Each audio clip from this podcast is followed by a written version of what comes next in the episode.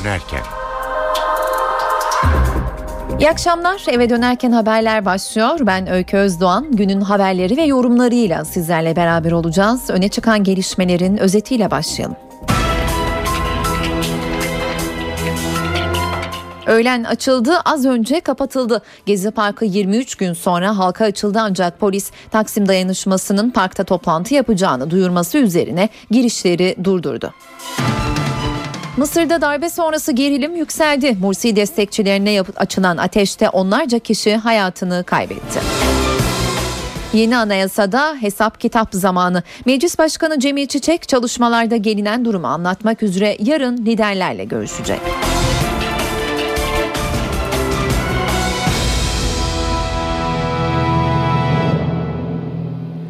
Peyzaj çalışmaları tamamlandı. Gezi Parkı 23 gün aranın ardından açıldı. Ancak parka girişler az önce yeniden durduruldu. Gerekçe Taksim Dayanışması'nın parkta bu akşam toplantı yapacağını duyurması. Tekrar edelim polis vatandaşın parka girişine izin vermiyor. Alanda güvenlik önlemleri de artırıldı. Bu yeni gelişmeyi duyurduktan sonra sizleri öğle saatlerine götürelim. Aslında bu adamın ipuçlarını İstanbul Valisi Hüseyin Avni Mutlu parkta incelemeler yaparken vermişti. Mutlu parkta kanunsuz eylemlere izin vermeyeceklerini söylemişti. Parklar halkındır. 14 milyon insanımızındır. Bu insanlarımız arasında en ufak bir ayrım söz konusu değildir. Ya gene burası bir gösteri alanına dönüşüyor, dönüştü denilecek bir tabloya dönüştürülürse bu halka eziyettir. Yasalarda var olan gösteri yapma, yürüyüş yapma, haklarını kullandırma konusunda bize müracaat ederlerse izinli olarak bu hakların kullandırılmasını sağlarım. Ama valilik makamına, mülki makamlara yapılmış herhangi bir müracaat olmaksızın bu park bize aittir diyerek bir grup kendini bu halkın yerine koyarak gelip de Gezi Parkı'nın bizden başka sahibi yoktur. Buranın sahibi halk değil. Buranın sahibi bir grup bizleriz derse buna müsaade etmeyiz. Parkları bloke etmek, gösteriş mahalli haline getirmek, çocukların, yaşlıların, insanların bu alanları kullanmasına engel olacak güvenlik problemi haline dönüştürmek. Bunlara asla ve asla müsaade etmeyiz. Hukukun dışında hiçbir şeye İstanbul'da fırsat vermeyeceğiz. Ama her vermediğimiz fırsatın kavgaya dönüşmesi ve huzursuzluğa dönüşmesini de istemiyoruz. Şu içinde bulunduğumuz güzel parkla ilgili devletimizin hiçbir mahkemesi tarafından gerek idari yargı gerek adli yargı mercileri tarafından verilmiş Gezi Parkı'na mahsus bir karar yoktur. İmar planlarıyla ilgili verilmiş olan bir karar vardır. Ama bu imar planıyla ilgili karar Gezi Parkı ile ilgili değildir. Gezi Parkı'na girmek isterken cumartesi akşamı gözaltına alınan 59 kişiden 8'i tutuklanmaları istemiyle mahkemeye sevk edildi. Savcı 8 zanlıyı görevli memura mukavemet ve yürüyüş kanununa muhalefet etmekle suçladı. Diğer 51 zanlı ise sorgularının ardından serbest bırakıldı. Serbest bırakılanlar arasında bir İtalyan fotoğrafçı da bulunuyor. Cumartesi akşamı Taksim'de toplanarak Gezi Parkı'na girmek isteyen gruba polis müdahale etmişti. Mısır'da darbe sonrası tufan bu sabah başkent Kahire'de asker Mursi taraftarlarının üzerine ateş açtı. Onlarca kişi hayatını kaybetti. Geçiş yönetimi olayı soruşturmak için komite kurulacağını açıkladı. Müslüman kardeşler ise ayaklanma çağrısı yaptı. Son bilgileri Kahire'de bulunan NTV muhabiri Can Ertuna'dan alıyoruz. Öncelikle açıklamadan bahsedelim. Ölenlerin sayısını resmi yetkililer an be an saat be saat arttırdılar. İlk başlarda 7 kişi hayatını kaybetti demişlerdi. Öğleden sonraki saatlerde 42 kişi hayatını kaybetti demişti Sağlık Bakanlığı'ndan bir yetkili ve ölenlerin arasında kadınlar ve çocuklar var diye de eklemişti. Müslüman kardeşler olayların başından bu yana 50'den fazla kişinin hayatını kaybettiğini söylüyorlar. Adeviye Meydanı'ndaki Adeviye Camii bir sahra hastanesine dönüştürülmüştü. Orada baş hekimlik görevini yürüten kişiyle görüşmüştük. Yaklaşık 6 saat önce kendisi bize 50'den fazla kişi hayatını kaybetti demişti ki resmi açıklamalarda 51'e yükselmiş durumda. Sokaklardaki gerilim gözüken o ki kentteki her türlü etkinliğin her türlü organizasyona damgasını vurmuş durumda. Kentteki gerilim ve bölünme her aşamada hissediliyor. Adeviye Meydanı'nda sabahın erken saatlerinden bu yana önceki günlere göre daha fazla bir doluluk sorumluluk var. Bunda elbette Müslüman kardeşlerin isyan çağrısı da önemli rol oynuyor. Yaşanan son gelişmelerden sabahki olaylardan sonra Müslüman kardeşler ülkenin dört bir yanında kendilerine destek verenlerin destekçilerinin sokağa çıkmasını, eylemleri sürdürmesini istemişlerdi ve Adeviye Meydanı'ndaki kalabalık da bu çağrı uyarınca elbette artmıştı. Tahrir Meydanı dünkü görüntülere göre çok daha boş, oldukça boş bir meydandan bahsediyoruz. Yer yer burada küçük çaplı gösteriler düzenleniyor. Buradaki gösterilerde yükselen sloganlar ve yükselen çağrı ise ağırlıklı olarak Müslüman kardeşlere yönelik taraftarlarınızı sokaklardan çekin, şiddetin kaynağı budur yönünde açıklamalar var. Öncelikle olaya ne yol açtı? Bu konu çok tartışılıyordu. Nasıl başladı? Kıvılcım nerede çakıldı? Sabahki olaylarda Müslüman kardeşlerin açıklaması sabah 3.34 sularında Cumhuriyet muhafızlarının kışlası önünde eylem yaparken durduk yere üzerlerine ateş açıldığı yönündeydi. Ancak resmi açıklamalar bundan oldukça farklı bir senaryo çizmekteydi. Onlar Müslüman kardeşlerle ilintili, bağlantılı bir örgütün silahlarıyla binaya gelerek kendilerine saldırdığını söylemekteydiler ve bu yüzden bir çatışma ortamına girildiğini açıklamışlardı. İşte bu olaylar nasıl çıktı? Geçici yönetimin de bu konuda üzerinde ciddi bir baskı var. Bu konuyu aydınlatması yönünde ciddi bir baskı var. Muhammed El Baradei geçici başbakan atanacak mı, atanmayacak mı şeklinde üzerinde konuşulan isim ki kısa bir süre önce Baradei'ye de yoğun tepki vardı. Liberal, laik ve sol kesimlerin adayı olarak tanıtılan Baradei bir açıklama yaptı ve acil şeffaf bir soruşturma yürütülmeli dedi. Bu çağrıdan kısa bir süre sonra resmi açıklama geldi. Bir komisyon kuruyoruz, bir adalet komisyonu kuruyoruz. Olayları soruşturma altına alacağız dendi. Cumhurbaşkanlığı sözcüsünün de önemli bir açıklaması vardı. Yaşananlar geçici hükümet kurma çalışmalarımızı engellemeyecek yönünde bir açıklama gelmişti. Selefiler önemli ikinci güç olarak addediliyor. Özellikle İslami politik gündemi yürüten gruplar arasında Müslüman kardeşlerden sonra kilit rol oynadıkları söyleniyor. Sabahki saldırıyı katliam olarak nitelendirmişlerdi ve uzlaşı görüşmelerinden çekildikleri yönünde haberler vardı ancak kısa süre önce farklı haberler kulislerde dolaşmaya başladı. Selefilerin hayır çekinmedik askıya aldık kararımızı gözden geçirebiliriz dediği yönünde de açıklamalar mevcut. Askerin Mursi taraftarlarına ateş açmasına hükümet ve muhalefet sert tepki gösterdi. Katliam kınandı. Eylem boyutunda Birleşmiş Milletler Güvenlik Konseyi'nin karar alması gerekiyor. Mısır'da askerin Mürsi yandaşlarına ateş açarak bir katliama yol açması Ankara'da tepkiyle karşılandı. Avrupa Birliği'nin bugün sabah yaşanan bu katliamın da dikkate alarak söylemlerinde yeni bir aşamaya gelmesini ümit ediyorum. Eğer Avrupa Birliği darbeye darbe diyemezse bir kere saygınlığını yitirir.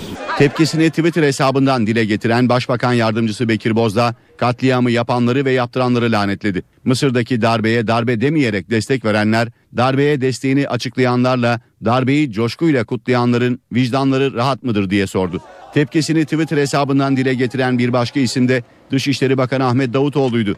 Davutoğlu da saldırıyı kınadı. Mısır halkının iradesine saygılı bir siyasi normalleşme sürecinin başlaması gerektiğini işaret etti. Davutoğlu, Mısır Orta Doğu'da yükselen demokrasi talebinin umududur ve Türkiye her zaman Mısır halkıyla dayanışma içinde olacaktır dedi. Bilim, Sanayi ve Teknoloji Bakanı Nihat Ergün de darbeye tepki gösterdi. Mısır'da insanlar kendi iradelerine sahip çıkıyorlar dedi. Dünyadaki herkes, Türkiye'deki herkes kime karşı yapılırsa yapılsın, nerede yapılırsa yapılsın yönetime bir darbeyle gelmeyi, başka bir yönetimin hele hele demokratik usullerle gelmiş bir yönetimin, seçilerek gelmiş bir yönetimin darbeyle iş başından uzaklaştırılmasını asla tasvip etmemelidir.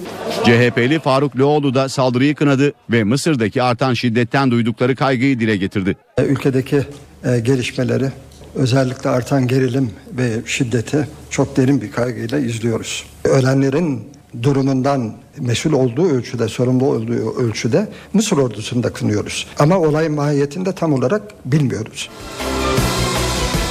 Mısır'daki gelişmeler bugün Bakanlar Kurulu'nun da gündeminde. 14'te başlayan kabine toplantısı halen devam ediyor. Notları NTV muhabiri Özden Erkuş'tan alalım. Ankara hep yakın takibini almıştı aslında Mısır'da yaşananları ve bugün Bakanlar Kurulu toplantısında enine boyuna tartışılacak askeri darbe konuşuluyordu ama bu sabah itibariyle artık kanlı bir süreç başladı Mısır'da. İşte bu sürecin değerlendirilmesini bekliyoruz. Aslında hem Dışişleri Bakanı Ahmet Davutoğlu hem de Başbakan Erdoğan geçtiğimiz günlerde üst düzey temaslarda bulunmuşlardı. Ahmet Davutoğlu çok sayıda ülkenin Dışişleri Bakanlarıyla Mısır'ı konuşmuş ve e, cumartesi akşam saatlerinde de Başbakan Erdoğan Birleşmiş Milletler Genel Sekreteri Ban Ki-moon'la telefonla görüşmüş. Sivil iradeyi yok sayan bir darbeyle demokratik sürecin askıya alınmasından duyduğu, duyduğu kaygıyı dile getirmişti. İşte tüm bu görüşme trafiğinin Bakanlar Kurulu'nda değerlendirilmesini bekliyoruz bugün. Uluslararası toplum nasıl bir adım atacak? Türkiye bu noktada nasıl bir tavır gösterecek? Nasıl bir politika uygulayacak? İşte tüm bunların değerlendirilmesi bekleniyor Bakanlar Kurulu toplantısında. Bir yandan da Mısır'da iş yapan Türkler var. Nakliye şirketleri, iş adamları var. Bunların güvenliği, yaşadıkları yaşayabilecekleri mağduriyetler konusunda nasıl adımlar atılabilir? İşte bu konuda da ilgili bakanların bir değerlendirme yapması bekleniyor ve Türkiye gündemi çözüm sürecine bağlı gelişmelerde yine Bakanlar Kurulu'nun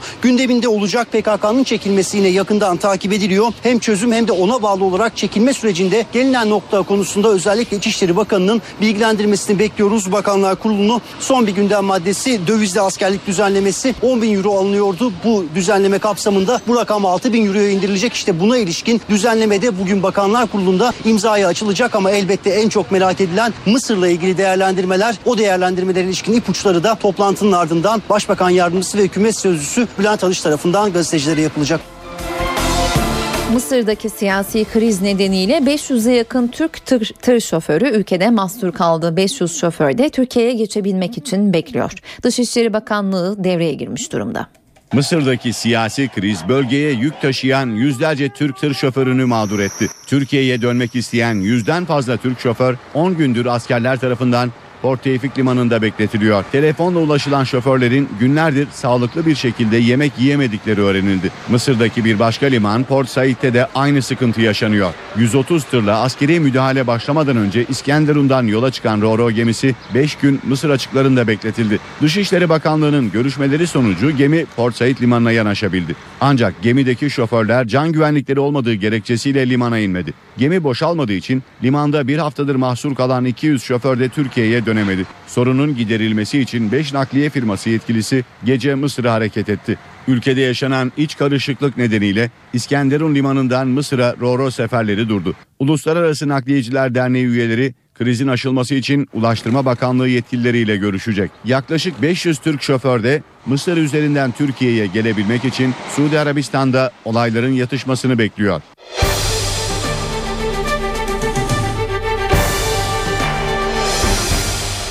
Barış ve Demokrasi Partisi eş başkanı Selahattin Demirtaş çözüm sürecinde gelinen noktayı değerlendirdi. Demirtaş birinci aşamada hedeflenen ölümler ve çatışmaların durmasıydı. Bu gerçekleşti dedi. Hükümetin ikinci aşamaya hazırlıksız geçtiğini savunan Demirtaş PKK'ya yeni katılımlar konusunda ise halen gençlerin bir kısmı yönünü daha çeviriyorsa demek ki bu sürece karşı yeterince bir inanç yaratılamamış değerlendirmesini yaptı. Birinci aşama denilen süreç ölümlerin ve çatışmaların yüzde yüz e, durması gereken bir aşamaydı. BDP eş başkanı Selahattin Demirtaş teröre çözüm sürecinde ilk aşamanın amacına ulaştığını söyledi. Torununu kaybeden DTK eş başkanı Ahmet Türk'ün Mardin'deki evine taziye ziyaretinde bulunan Demirtaş gündemi değerlendirdi.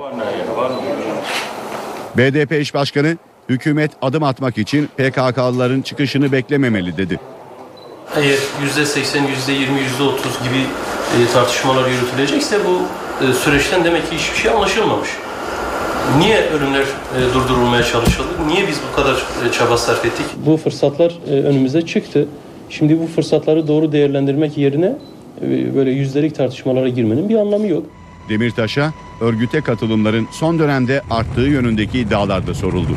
İstatistiksel olarak biz e, bunları e, tespit etme şansına sahip değiliz. Gençler halen daha gidiyorsa, halen gençlerin bir kısmı yönünü daha çeviriyorsa demek ki bu sürece karşı yeterince bir inanç yaratılamamış.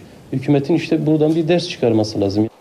Geçen hafta Kandil'de PKK'nın üst düzey yöneticileriyle görüşen Ahmet Türkse örgütün sürecin işlemesi konusunda bazı kaygılar taşıdığını söyledi.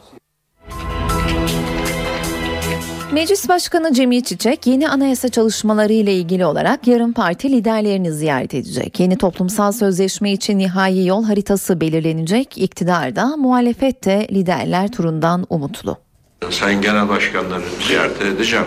Bir defa daha ne düşünüyorlar? Ee, bu tabloyu kendi önlerine koyacağım. Ama işi fazla uzatacak da şeyimiz yok. Çünkü seçimler kapıya geldi. Meclis Başkanı Cemil Çiçek yeni anayasa çalışmaları ile ilgili olarak parti liderlerini ziyaret edecek. Çiçek 9 Temmuz Salı saat 14'te MHP lideri Bahçeli, 15'te BDP eş genel başkanları Selahattin Demirtaş ve Gülten Kışanak, 16'da da CHP lideri Kılıçdaroğlu ile mecliste görüşecek. Canhıraş bir seçim mücadelesine giren siyasi partiler oturup anayasa yapamaz. Bana düşen vebal neyse ben bunu almaya hazırım ama partilerimiz de e, artık e, bu işin farkında olmalılar diye düşünüyorum. Çiçek'in Başbakan Recep Tayyip Erdoğan'la yapacağı görüşmenin saati ise henüz netleşmedi. İktidar yeni sürece olumlu bakıyor ancak hükümetin B planı da hazır. 70 binin üzerinde öneri var bu komisyonda. Bunları bir araya getirip harmanlayıp bu milletin hak ettiği bu anayasa yapma, yapmamamız için hiçbir neden yok. Yeter ki ön yargılardan kurtulalım. Eğer bu olmuyorsa da herkesin kendi yol haritasını çizmesi lazım. Muhalefet liderleri de liderler turundan umutlu. Ancak sürecin devam etmesi için AK Parti başkanlık sisteminden vazgeçmeli görüşündeler. Biz Cumhuriyet Halk Partisi olarak bir uzlaşma çıkabileceği ümidindeyiz. Adalet ve Kalkınma Partisi herhangi bir şarta bağlı olmaksızın başkanlık sistemi önerisini çektiğini açıklamalıdır. Liderlerle Sayın Meclis Başkanı'nın görüşmüş olması adeta bir katalizör vazifesi görecek diye umut ediyoruz. Meclis Genel Kurulu'nda dün gece ilginç bir gelişme yaşandı. Bir kaza da denebilir. Torba yasa görüşmelerinde AK Parti milletvekilleri yanlışlıkla kendi verdikleri bir tasarım maddesini reddettiler. Milletvekilleri yorgun düştü, mecliste oylama kazası yaşandı. Torba yasa görüşmelerinde muhalefet evet oyu kullanınca AK Partili milletvekilleri kendi verdikleri tasarı maddesine red oyu kullandı. Böylece taşrada çalışan binlerce sağlık çalışanının özlük haklarını düzenleyen kanun maddesi reddedilmiş oldu. İştirak ediyoruz efendim önergeye. Durumu fark eden AK Parti milletvekilleri itiraz etti. Meclis Başkan Vekili Sadık Yakut'un oylamadan önce madde değil önerge dediği iddia edildi. Madde. Kabul edilmemiştir. Hayır sayın milletvekilleri yapacak bir şey yok oyladım ben kabul edilmedi yani bunun e, yani yoruma da gerek yok. AK Partili milletvekillerinin itirazları üzerine oturuma 5 dakika ara verildi. Arada tutanakları isteyen Yakut bir kez daha maddenin kabul edilmediğini açıkladı. Tutanakların incelenmesinde 73. maddenin A bendinin 3 numaralı alt bendi reddedildiği anlaşılmaktadır. Ayıp bir şey. Ayıptır. Genel kurulda bir ara Gezi Parkı eylemlerine yönelik palalı saldırı nedeniyle tansiyon yükseldi. Bir vatandaşları birbirine kırdırmaya çalışıyorsunuz. Ayıp artık ya. Ayıp bu kadar da olmaz. Bir tane neydi belirsiz palalı sizleri bu kadar tahrik etti. Biz de karşıyız. Bundan sonra herkes eline sopayı alacak, satıra alacak, bıçağı alacak, her önüne gelenin saldıracak. Ondan sonra da koruma altına alınacak. Sizler bu milletin bu kadar yanındaysanız eylemcilere karşı tomalara durmak yerine esnafın araçları yakılan insanlara karşı eylemcilere karşı durmalı, durmalıydınız. Yılmaz kürsüden indikten sonra da CHP ve AK Parti sıraları arasında tartışma devam etti.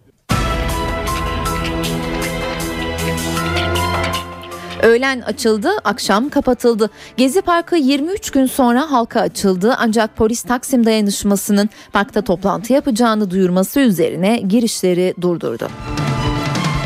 Mısır'da darbe sonrası gerilim yükseldi. Mursi destekçilerine açılan ateşte onlarca kişi hayatını kaybetti.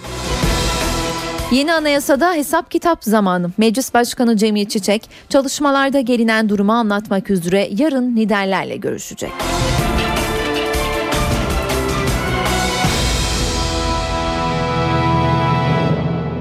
Liseye girişte SBS yerine getirilmesi planlanan sınavsız geçiş sistemi başarılı olursa üniversiteye girişte de aynı yöntem uygulanacak. Sistem hayata geçerse adaylar üniversiteye girişte lisede temel derslerden yapılacak merkezi sınavla okul dışı etkinliklerden alacakları puanların toplamıyla değerlendirilecek. Yalnız liselere değil üniversiteye giriş sisteminin de değişmesi gündemde. SBS yerine getirilecek yeni sınavsız geçiş sistemi başarılı olursa üniversiteye girişte de uygulanması planlanıyor. YÖK, TÜBİTAK ve ÖSYM'nin yürüttüğü çalışma teste dayalı sistemin sonlandırılmasına yönelik. Yeni model hayata geçirilirse lisede matematik, Türkçe, tarih, coğrafya gibi derslerden en az bir sınav merkezi olarak yapılacak. Bunun yanı sıra ders dışı aktivitelerde puanlama sistemiyle öğrencinin dosyasına işlenecek. Üniversitelere başvuruda bu puanların toplamı esas alınacak. Çalışma kapsamında ODTÜ, Boğaziçi, Hacettepe gibi Türkiye'nin önde gelen 30 ila 35 üniversitesi için okul puanlarının yanı sıra mini bir merkezi sınav yapılması da öngörülüyor. Ancak okullarında belli bir puanı alabilmiş öğrencilerin başvuracağı bu sınavda ise açık uçlu soruların yer alması planlanıyor. Söz konusu model uygulanırsa üniversiteler isterlerse öğrencilerini yetenek ve beceri sınavlarına tabi tutabilecek. Yeni sistemde öğrenci bölüme değil fakülteye kayıt yaptıracak.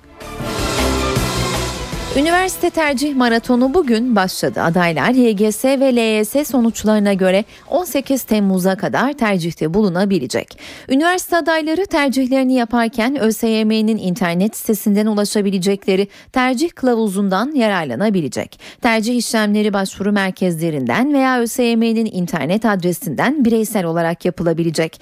Açık öğretim programlarını tercih edebilmek için YGS'den en az 140 puan, lisans programlarını tercih edebilmek edebilmek içinse ilgili LYS'den en az 180 puan almış olma şartı aranacak. Ramazan ayı bu akşam kılınacak teravih namazı ve gece kalkılacak sahurla başlıyor. Halk Ramazan için alışveriş telaşında en uğrak yerse Eminönü. 20 lira 20 lira Kudüs Medine 20 lira Kudüs Medine 20 lira buyurun. Ramazan arefesinde alışveriş telaşı sürüyor. Abi gel. Bunları acıya vakum yap. İçeri buyursunuz içeri. En çok satılan ürün hurma. Satışlar iyi. 8'e var 10'a var 20'ye var 20'ye var 12'ye var dallı var. Eminönü her keseye göre alışverişin adresi. Ramazan münasebetiyle hepsi çok taze. Kuru yemişler, pastırma onlara bakıyorum. Harika hepsi çok güzel. Geçmişi anıyorum çok güzel. Ne alacağım? Hurma aldım, çerez aldım. Fiyatlar nasıl mesela? Normal, çok normal. Harika. Tavsiye ediyoruz herkese. Pastırma 58. Ve sofraların olmazsa olmazı kahvaltılıklar. Beyaz peynir, zeytin, Ramazan'ın vazgeçilmesi pastırma, taze kaşar 10 liraya. 10 liraya taze kaşar marketleri dolaşsanız bulamazsınız. Zeytin yine aynı şekilde 10 liraya. Yani Ramazan özel kampanyalar devam ediyor. Ekonominin öncü göstergelerinden sanayi üretiminde artış beklentilerin altında gerçekleşti. Endeks bir önceki yılın aynı ayına göre %1 oranında yükseldi. Mayıs ayında sanayi üretimi bir önceki yılın aynı ayına göre %1 oranında arttı. Türkiye İstatistik Kurumu Mayıs ayı sanayi üretimi istatistiklerini açıkladı. TÜİK verilerine göre mevsim ve takvim etkisinden arındırılmış sanayi üretimi Mayıs ayında bir önceki aya göre %0,6 azaldı. Bizim beklentilerimiz, kamuoyu beklentileri biraz daha yüksek olması istikametindeydi. Önemli olan çarkların dönmesidir. 2013 yılında da Türkiye hedeflemiş olduğu büyüme rakamını biraz üstünde biraz altında yani önemli olan bizim rakamımız ortalama bir hedeftir. Bu rakam çerçevesinde bir büyümeyi gerçekleştirecek performansa sahiptir. Sanayi üretimi rakamlarını değerlendiren Ekonomi Bakanı Zafer Çağlayan dış görünümün net olmadığına dikkat çekti. Orta vadeli program hedefi için daha hızlı sanayi üretim artışına ihtiyacımız var dedi. Çağlayan sanayi üretiminde önceki aylara göre iyileşmenin sürdüğünü de kaydetti.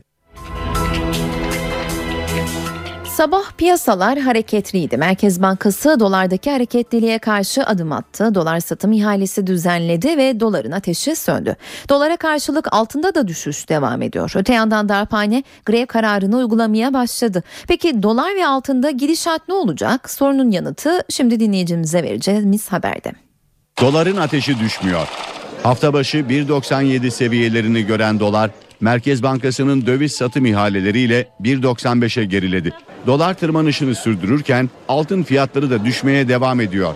Türk lirası baskı altında kalacak. Yani Türk lirası daha çok değer kaybetmeye meyilli bir süreci yaşayacak. Dolayısıyla ana yön dövizde yukarı yönde gözüküyor. Hareketin devamı beklenebilir ama bu demek değil ki sürekli yukarı gidecek. Zaman zaman Kur aşağı inebilir, dalgalı seyredebilir. Altına bir etkide darphaneden geldi. 1988 yılından bu yana ilk kez darphane greve gitti. Uzun vadede altın fiyatlarının üretimden kaynaklı artması ihtimali var. Piyasada Cumhuriyet altını yokluğu yaratırsa dolayısıyla bir fiyat artışına yol açabilir. Biz Ramazan sonrasına sarkan bir grev hakikaten orada düğünlerin de başlamasıyla beraber Ramazan sonrasında fiyatlarda bir yükseliş yönünde baskı yaratır. Grev esnafı da endişelendiriyor. Grevin devam etmesi ziynetlerdeki primin yükselmesine sebep olacak. Darphanenin grevine çözüm bulunmalı. Serbest piyasada çeyrek altın 140 lira, Cumhuriyet altını 545 lira civarında.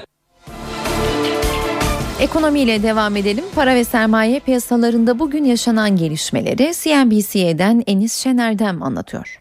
Günün ana gündemi dolardaki yükselişti. Sabah saatlerinde dolar TL 1.97.35'e kadar yükselerek tarihi zirveyi görünce Merkez Bankası devreye girdi. Gün boyunca ard arda düzenlediği 7 döviz satış ihalesiyle piyasaya 2.25 milyar dolar veren Merkez Bankası TL'deki değer kaybını önlemeye çalıştı. Banka bir yandan da fonlama maliyetlerini yukarıya çekerek TL'nin cazibesini arttırmayı hedefledi. Tüm bu çabaların sonucunda dolar TL günü 1.95 seviyesinden tamamladı. Merkez Bankası'nın attığı adımlar tahvil piyasasında ise faizleri yükseltti. 2 yıllık gösterge tahvilin faizi %8'i aşarken 10 yıllık faiz ise %9'a yaklaştı. Analistler TL üzerinde yurt dışı kaynaklı baskının devam edebileceğini söylüyor. Borsa tarafında ise düşüş vardı. Güne temkinli başlayan BIST 100 endeksi özellikle ikinci seansta gelen satışlarla 71.600 seviyesine geriledi ve günü %1.96 düşüşle tamamladı. Yurt dışında ise gelişmiş ülke borsalarında olumlu hava var. ABD'den gelen olumlu veriler borsaları destekliyor. Analistler önümüzdeki dönemde gelişmiş ülkelerle gelişen ülke borsalarının ters yönde hareket edebileceğini düşünüyor. Saatler 18.37'yi gösteriyor. Ben Öykü Özdoğan eve dönerken de günün öne çıkan diğer gelişmeleriyle karşınızdayız. Irak'ta merkezi hükümette Kürt yönetimi arasında buzlar eriyor. Taraflar sorunlara çözüm bulma konusunda uzlaştı. Uzlaşı Bölgesel Kürt Yönetimi Başkanı Mesud Barzani'nin Bağdat'a gerçekleştirdiği ziyarette sağlandı.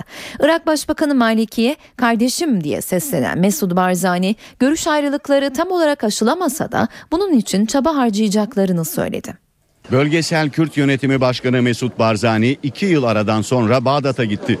Mesut Barzani Başbakan Nuri El Maliki ile görüştü. Görüşmelerde siyasi gelişmeler, peşmergelerin durumu ve petrol gelirlerinin dağıtımı gibi Bağdat'la Erbil arasında sorun olan konular ele alındı. Görüş ayrılıkları tam olarak giderilemedi ancak taraflar sorunların çözümü için oluşturulan komitelerin yeniden devreye girmesini kararlaştırdı. Iraklılar olarak pek çok ortak noktamız var. Bu ziyaretle amacımız hem dışarıya hem de içeriye kardeş olduğumuz mesajını vermek. Sorunları çözmek, işbirliğini sürdürmek ve uzlaşmak istiyoruz. Irak Başbakanı Maliki'ye kardeşim diye hitap eden Barzani, farklı tutumlara karşın sorunları çözmek için bir irade olduğunu belirtti. Uzlaşının hem Maliki hem de Barzani'nin çıkarına olduğuna işaret ediliyor. Erbil'in mali olarak Bağdat'a bağımlı olduğu, El Maliki'nin ise Barzani'nin işbirliğine ihtiyacı olduğu yorumu yapılıyor. Bağdat'la Erbil arasındaki tansiyon, El Maliki'nin geçen ay Erbil'i ziyaret etmesi ve Ortak Bakanlar Kurulu toplantısının yapılmasıyla düşmüştü. Amerika Birleşik Devletleri'nin San Francisco kentinde cumartesi günü düşen yolcu uçağının pilotunun deneyimsiz olduğu iddia ediliyor. Teknik arıza ihtimalinin zayıf, pilotaj hatasının ise yüksek bir olasılık olduğu belirtiliyor. San Francisco havaalanındaki uçak kazasının nedenine ilişkin detaylar yavaş yavaş netleşiyor. Pilotaj hatası ağırlık kazanıyor. Uçağın bağlı olduğu Asiana Hava Yolları kazaya teknik bir arıza veya motor sorununun yol açmadığı görüşünde. Uçağın inişe geçmeden önce standart hızın çok altında olduğu, uyarının ardından pilotların hızlanarak kazadan kaçınmaya çalıştıkları belirtiliyor. Uçağın hızı saatte 254 kilometrenin çok altındaydı. Uçuş kayıt bilgileri ve kara kutudan edindiğimiz bilgiler bu yönde. Uçağın neden bu kadar yavaş inişe geçtiği ise henüz bilinmiyor. Ama pilotun kullandığı Boeing 777 tipi uçak konusunda deneyimsiz olduğuna dair iddialar var. Pilotun Boeing 777 tipi uçakla sadece 43 saatlik bir uçuş deneyimi olduğu ve bu konuda eğitiminin sürdüğü söyleniyor. Seul, San Francisco seferini yapan uçak havaalanına inişe geçtiği sırada kuyruğu pistin sonundaki duvara çarparak düşmüştü. 291 yolcu ve 16 kişilik mürettebat yanmaya başlayan uçağı acil çıkışlarını kullanarak tahliye etmişti. Ölen iki Çinlinin ise kaza sırasında uçaktan piste fırladıkları belirtiliyor. Bu yolcuların kazanın ardından olay yerine hızla giden ilk yardım aracının altında kalarak hayatlarını kaybettikleri yönünde iddialar var. Kanada'da hafta sonu meydana gelen tren kazasında bilanço ağırlaşıyor. Yetkililer yaşamını yitirenlerin sayısının 5'e yükseldiğini, 40 kişinin de kayıp olduğunu açıkladı. Kanada, Quebec eyaletine bağlı Lac Megantic kasabasındaki tren kazasının şokunu yaşıyor. Hafta sonu ham petrol taşıyan trenin raydan çıkmasının ardından vagonların patlamasıyla meydana gelen olayda ölü sayısı artıyor. Onlarca kişi de kayıp. Çevredeki evlere de yayılan ve 30 evi kül eden yangın yoğun süren çabaların ardından ancak 2 günde söndürülebildi. Yetkililer ölü sayısının artmasından endişe ediyor. Olay yerinde incelemelerde bulunan Başbakan Stephen Harper bölgeyi savaş alanına benzetti. Burası savaş alanını andırıyor. Kasabanın büyük bir bölümü zarar gördü. Can kayıpları oldu. Bu korkunç. Hepinizin bildiği gibi çok sayıda insan da kayıp. Bu çok sayıda insanın da endişeli olduğu anlamına geliyor. 6 bin nüfuslu kasabanın üçte biri olay nedeniyle tahliye edildi. Yetkililer olayın nedenini araştırıyor ve trende teknik bir arıza olup olmadığı üzerinde duruyor. Olay trenle petrol taşımacılığının güvenilirliğini de tartışmaya açmış durumda. Fransa Cumhurbaşkanı François Hollande halk desteği azalıyor. Ülkede düzenlenen son kamuoyu araştırması Hollande'dan memnun olanların oranının %23'e düştüğünü ortaya koydu. Araştırmaya göre Hollande'ın icraatlarını beğenmeyenlerin oranı %74. Son kamuoyu yoklaması Mayıs 2012'de Cumhurbaşkanlığına seçilen Hollande'ın popülaritesinin göreve geldiğinden bu yana en düşük seviyeye indiğini gösterdi. Giderek artan işsizlik oranı, bütçe açıkları ve alım gücünün düşmesi Hollande'ın popülaritesindeki düşüşte önemli rol oynuyor. Tüp bebek tedavisinde yeni bir tarama yöntemi geliştirildi. Genom tarama tekniği olarak adlandırılan yöntem tüp bebek tedavisindeki başarı oranını artıracak, maliyeti de yarı yarıya düşürecek. Londralı bilim insanları tüp bebek yönteminde çığır açabilecek yeni bir yönteme imza attı. Oxford Üniversitesi'nde yeni bir tüp bebek embriyo tarama yöntemi geliştirildi. Yeni metot genetik bozuklukları tarıyor ve başarı ihtimali en yüksek embriyoyu seçmeye yardımcı oluyor. Standart tüp bebek yönteminde embriyo DNA'sında gelişen anormallikler sebebiyle normal koşullarda yalnızca 3 denemeden biri başarıyla sonuçlanabiliyor. Gelecek nesil genom tarama tekniği olarak da adlandırılan yöntemle embriyo rahme yerleştirilmeden önce genetik bozukluklar ve mutasyonlar tespit edilebiliyor. Üstelik bilim insanları yeni tekniğin vücut tarama teknolojisine göre tedavi maliyetini yarı yarıya düşürebileceğini belirtiyor. Yeni yöntemle Haziran ayında Amerika'da dünyaya gelen tüp bebek Connor Levy, tüp bebek tedavisi gören ailelerin umudu olmuş durumda. Tüp bebek tedavisinde başarı oranını kayda değer oranda artırabilecek yöntemin standart bir uygulamaya dönmesi için uzun bir test aşamasından geçmesi gerekiyor. Sırada hava durumu var. Bunun içinde her zaman olduğu gibi NTV Meteoroloji Editörü Gökhan Abur'u dinliyoruz. İyi akşamlar. Yurt genelinde sıcaklıkların daha da yükseleceği bir haftaya başladık. Batı Karadeniz ve Marmara'da hafta boyu kuvvetli esecek Poyraz, hissedilen sıcaklıkların daha da yükselmesini önleyecek. Yarın yalnızca Kırklareli ve Bilecik civarında hafif yağış olasılığı var. İç kesimlerde yüksek sıcaklıklar etkisini sürdürürken Akdeniz boyunca nem oranı biraz da olsa azalacak. Güneydoğuda yüksek sıcaklıklar görülürken rüzgar da gün içinde sert esecek. Doğuda da sıcaklıklarda hızlı bir şekilde yükseliş var. Çarşamba günü ise Uşak, Kütahya, Bursa, Bilecik, Sakarya ve Eskişehir civarında hafif yağışlar görülecek. Perşembe günü Erzurum, Kars, Ardahan arasında yerel yağış geçişleri bekliyoruz. İstanbul'da yarın hava az bulutlu, rüzgar kuvvetli, sıcaklık Sarıyer'de 26, kentin güneyinde 30 dereceye kadar çıkacak. Gece sıcaklıkları da bir hayli yükseldi. Ankara'da yarın az bulutlu bir hava olacak. Sıcaklık gündüz 34, gece ise 20 derece olacak. İzmir merkezde rüzgar oldukça zayıf ama Çeşme'de biraz sert esecek. Sıcaklık ise gündüz 35 derece, gece sıcaklığı ise 24 dereceler civarında olacak. Hepinize iyi akşamlar diliyorum. Hoşçakalın. Şimdi de spor gündemindeki gelişmeleri aktaralım. Galatasaray'ın ada kampı başladı. Sarı Kırmızılar hazırlıklarını 16 Temmuz'a kadar İngiltere'de sürdürecek. Sarı Kırmızılar Atatürk Havalimanı'ndan kalkan özel bir uçakla yeni sezon öncesi hazırlıklarını sürdüreceği İngiltere'ye uçtu. Galatasaray'da geçen sezon kiralık oynayan Kasım Kazım ve Ceyhun Gülselam İngiltere kampına davet edilirken Ufuk Ceylan, Yiğit Gökoğlan, Sercan Yıldırım, Emanuel Kulio, Mehmet Battal ve Furkan Özçal İstanbul'da bırakıldı. Gözündeki rahatsızlığın devam etmesi nedeniyle Semih Kaya da kadroda yer almadı. Galatasaray kafilesinde yer almayan Wesley Sneijder, Didier Drogba, Aurelio Cetju ve Fernando Muslera takıma İngiltere'de katılacak. Beşiktaş Sezer Öztürk transferini resmileştirdi. Siyah beyaz kulüp anlaşma şartlarını borsaya bildirdi. Beşiktaş kulübünden borsaya gönderilen yazıda futbolcu Sezer Öztürk'ün transferi için kendisi ve kulübüyle anlaşmaya varılmıştır. Buna göre Fenerbahçe'ye sözleşme fesih bedeli olarak 1,5 milyon euro ödeme yapılacaktır denildi. Beşiktaş Sezer'e ise 2013-2014 sezonu için 900 bin euro, 2014-2015 sezonu için 1 milyon euro, 2015-2016 sezonu için 1 milyon 100 bin euro garanti ücret ödeyecek.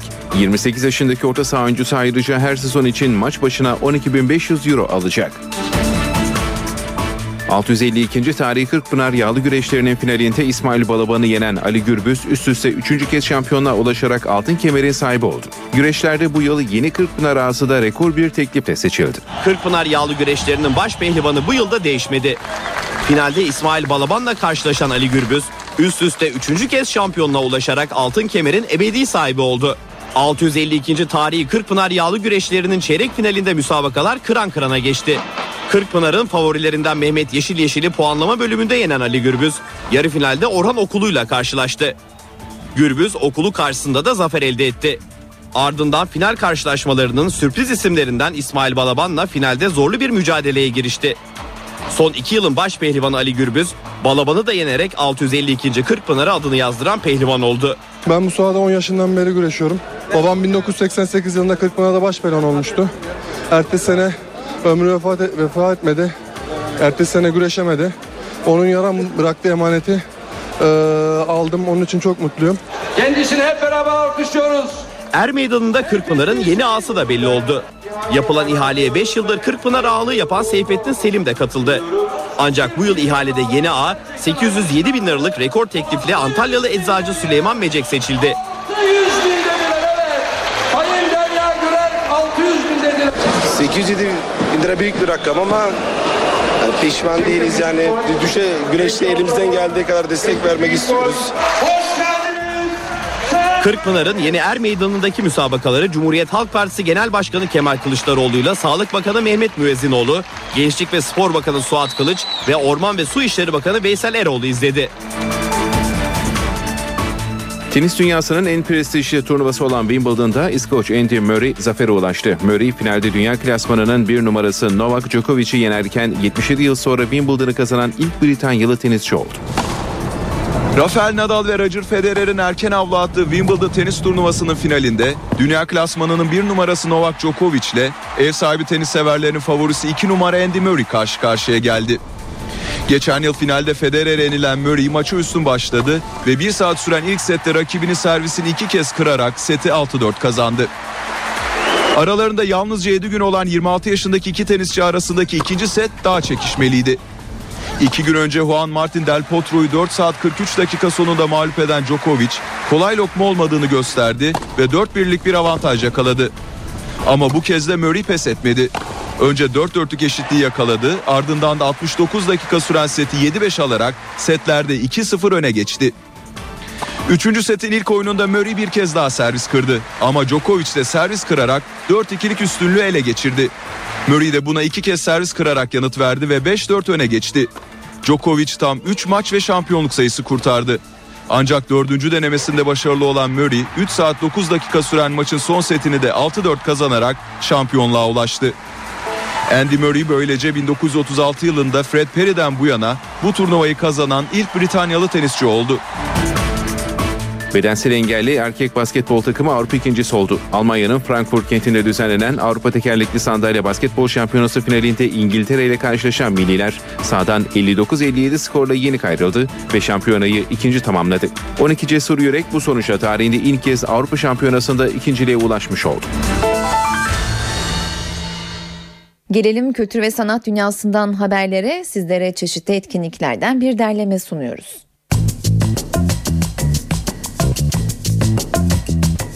Bu akşam Enka Eşref Denizhan Açık Hava Tiyatrosu iki müzisyenin konserine ev sahipliği yapacak. Bir sentezere sahnede Reha Barbur'un eşlik ettiği konserin başlama saati 21.15. Zift ise Beyoğlu Hayal Kahvesi'nde bir konser veriyor. Performanslarında kendi şarkıları dışında Pearl Jam, Kings of Leon, Muse, U2, Bon Jovi gibi grupların parçalarına da yer veren Zift saat 22.30'da sahnede. Bu akşam evdeyseniz CNBC'de 1984 adlı film var. Filmin oyuncu kadrosunda John Hurt, Richard Burton ve Susanna Hamilton gibi isimler yer alıyor. 1985 yılında İstanbul Uluslararası Film Festivali'nde Altın Lale ödülünü alan 1984, George Orwell'ın çok konuşulan ve Büyük Birader, Düşünce Polisi gibi kavramları günümüze kazandıran aynı adlı romanının ikinci beyaz perde uyarlaması. Filmin başlama saati 22. Öncesinde ise saat 20'de The Big Bang Theory, 21'de de Revolution ekranda olacak. Star TV'de ise saat 20'de Benim Hala Umudum Var ekrana gelecek. Böylece eve dönerken programının sonuna geldik. Ben Öykü Özdoğan. Yarın akşam tekrar karşınızda olana dek şimdilik hoşçakalın.